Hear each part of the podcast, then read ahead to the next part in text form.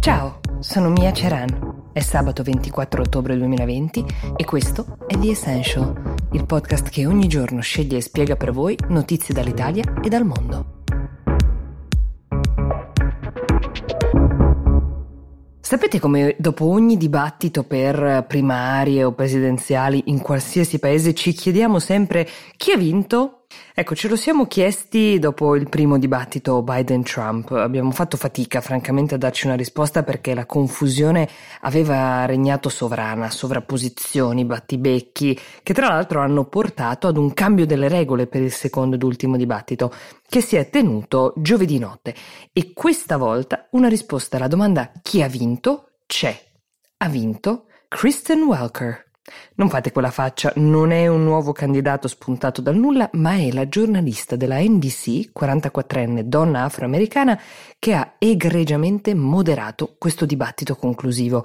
Laureata ad Harvard nel 98, è la seconda donna afroamericana a moderare un dibattito di questo tipo, un dibattito presidenziale. La prima è stata Carol Simpson, che nel 1992 moderò lo scontro tra Bush e Clinton e lei per acclamazione bipartisan quella che ha fatto la differenza a questo giro, un giro molto più denso di contenuti e con due candidati che hanno entrambi restituito una performance molto migliore della precedente. Sui social il clamore è stato tutto per lei che ha raccolto 125.000 tweet dedicati.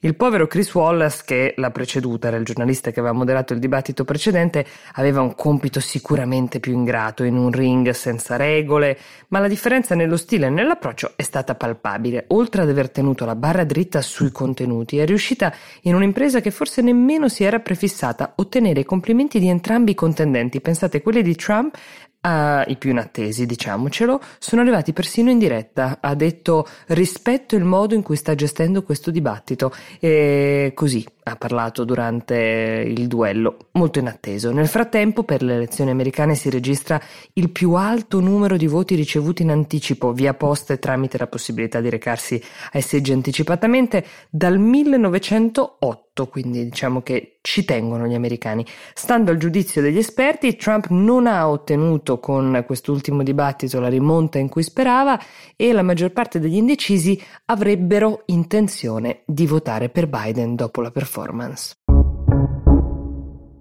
Tornando in Europa invece, eh, vi ricorderete quella sentenza importantissima per la Grecia, quella che definiva i membri di Alba Dorata, il partito di estrema destra, come facenti parte di un'organizzazione criminale. Con la stessa sentenza aveva condannato ad anni di carcere diversi membri del partito e collaboratori, 37. Ecco, all'appello manca il numero due del partito, Christos Papas, di cui si sono perse le tracce dal primo ottobre, che sono tra l'altro sei giorni giorni prima del verdetto della Corte di Atene che ne chiedeva l'arresto. È una situazione piuttosto imbarazzante per la polizia greca.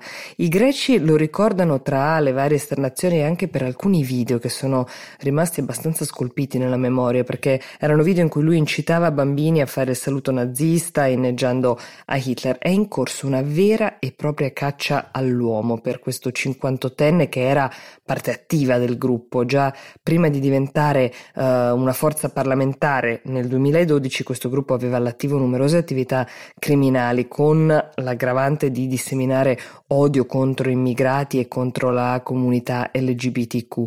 La polizia continua le sue ricerche anche dopo aver cercato ad Atene nelle tre ultime location in cui era stato avvistato, ma anche nella cittadina Ioannina che si trova nel nord-ovest del paese dove lui aveva fatto base dal 1997 e dove parallelamente all'attività criminale criminale per la quale è stato condannato gestiva un negozio di arredi.